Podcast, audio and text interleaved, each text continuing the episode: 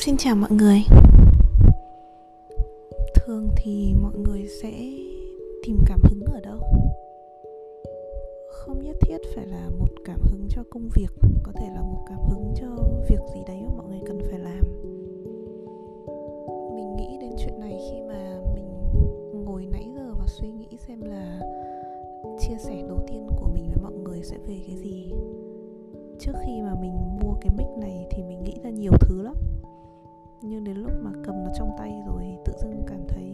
biết phải nói về cái gì.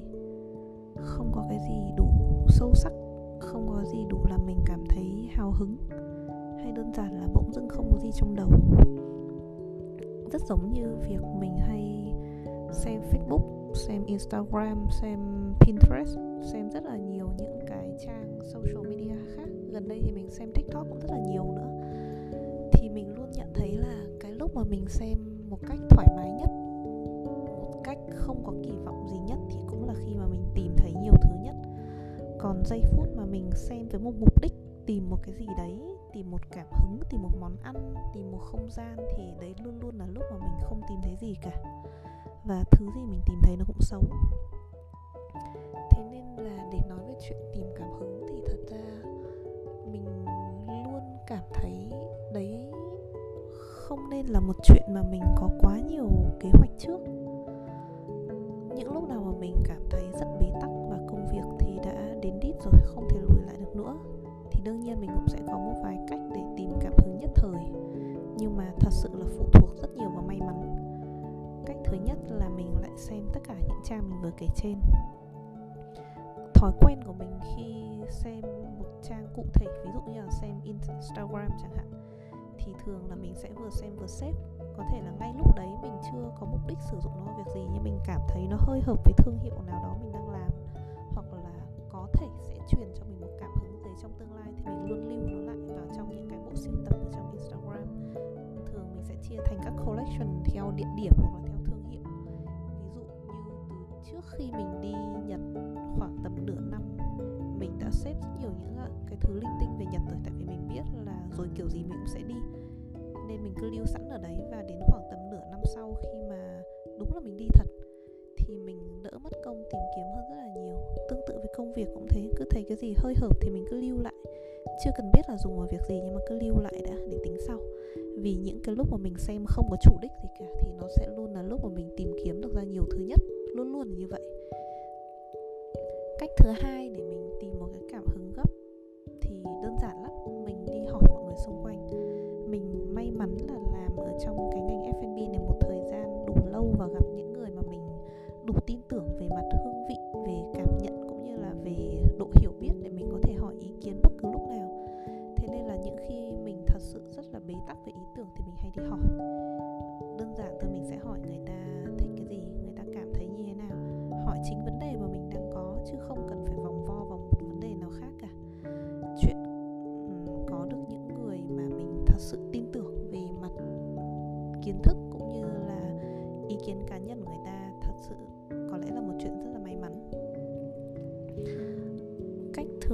mình thường hay làm là mình hay quan sát. Đơn thuần chỉ là quan sát thôi. Mình thường hay làm việc ở quán cà phê hoặc là ở một cái không gian mở và có khá là nhiều người xa lạ xung quanh. Thì mỗi khi mà mình cảm thấy mình không thể nghĩ ra được cái gì nữa, mình hay nhìn và nghe mọi người xung quanh nói chuyện.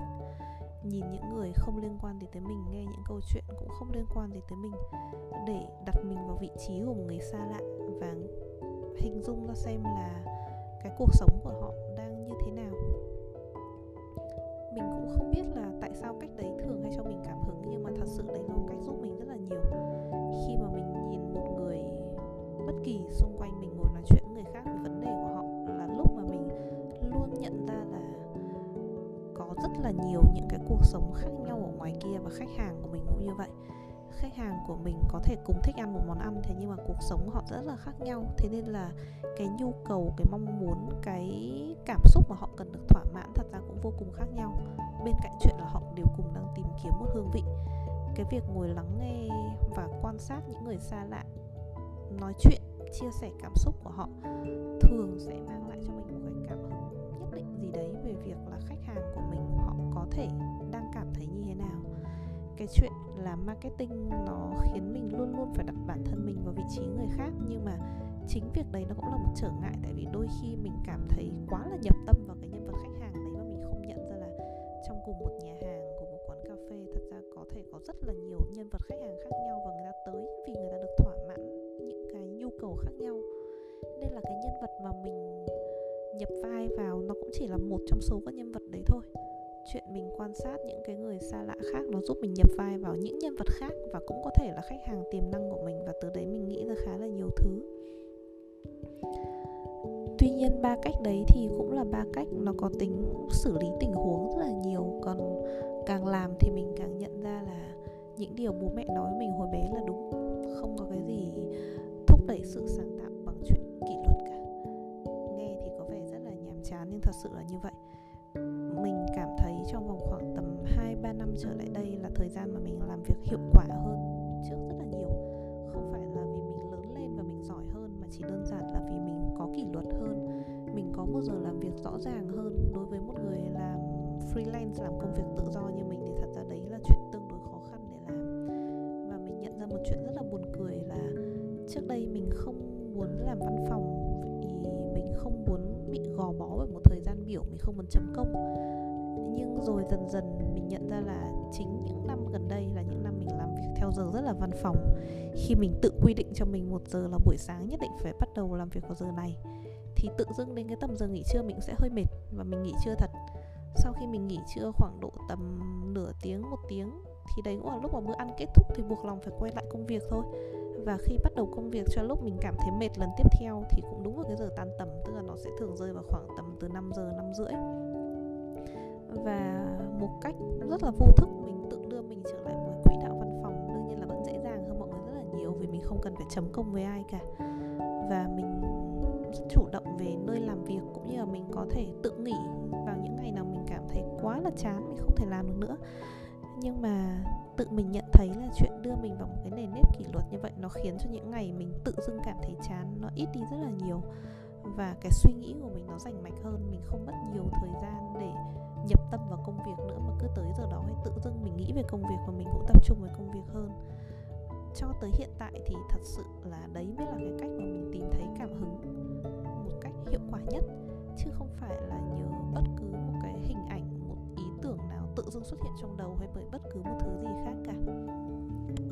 Bên cạnh đó thì thật ra mình cũng sẽ phải nhắc tới một yếu tố cũng khá là quan trọng là may mắn và bản năng trong cảm hứng thì mình thấy hai yếu tố đấy rất quan trọng.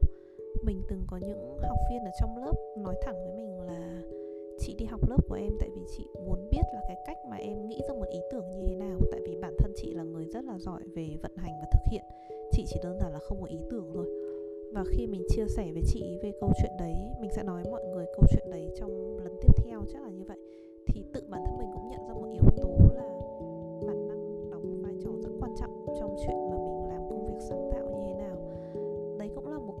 khiến mình cảm thấy thật sự mọi người nên cân nhắc là liệu mình có một bản năng về sự sáng tạo hay không? Và nếu mình không có thì mình có nên theo đuổi công việc đấy hay không? Tại vì nếu không có thì cũng không sao cả.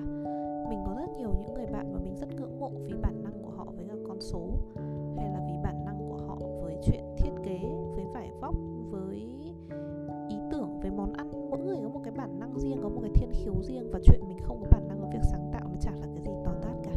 Đơn giản là mình không có nhiều năng khiếu việc đấy đến thế, mình sẽ tìm đâu việc nào khác, mình có nhiều năng khiếu hơn. Thay vì là chuyện cứ ép mình làm một việc mà mình không có cái bản năng ban đầu. Đồng ý rằng bản năng và năng khiếu nó chỉ đóng góp đâu đấy khoảng tầm 10 20 phần trăm trong cái kết quả công việc mình làm thôi, nhưng mà đấy thật sự là cái 10 20 phần trăm quan trọng và tạo ra sự khác biệt. Và nó sẽ đánh dấu cái mức độ thỏa mãn của mọi người với cả cái chất lượng công việc cuối cùng mà mình tạo ra đến đâu nên đối với mình thì tuy là nó đóng góp không nhiều nhưng nó là những phần nhất định phải có. Thế nên là nếu như mọi người dành một ngày, một tuần, một tháng mà không nghĩ ra một cái ý tưởng hay không tìm thấy một cảm hứng gì cho cái công việc sáng tạo của mình thì cũng không sao cả.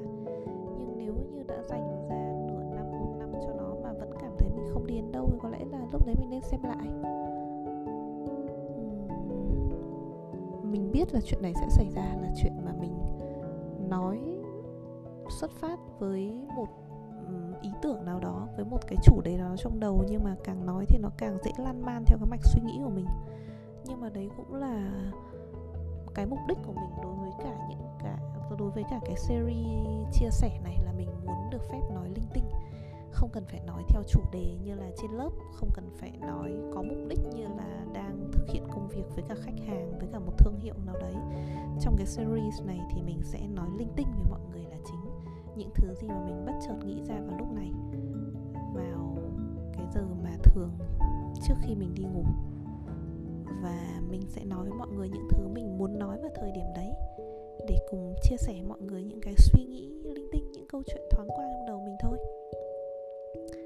cảm ơn mọi người đã nghe đến đây. Hẹn gặp mọi người lần sau nhé.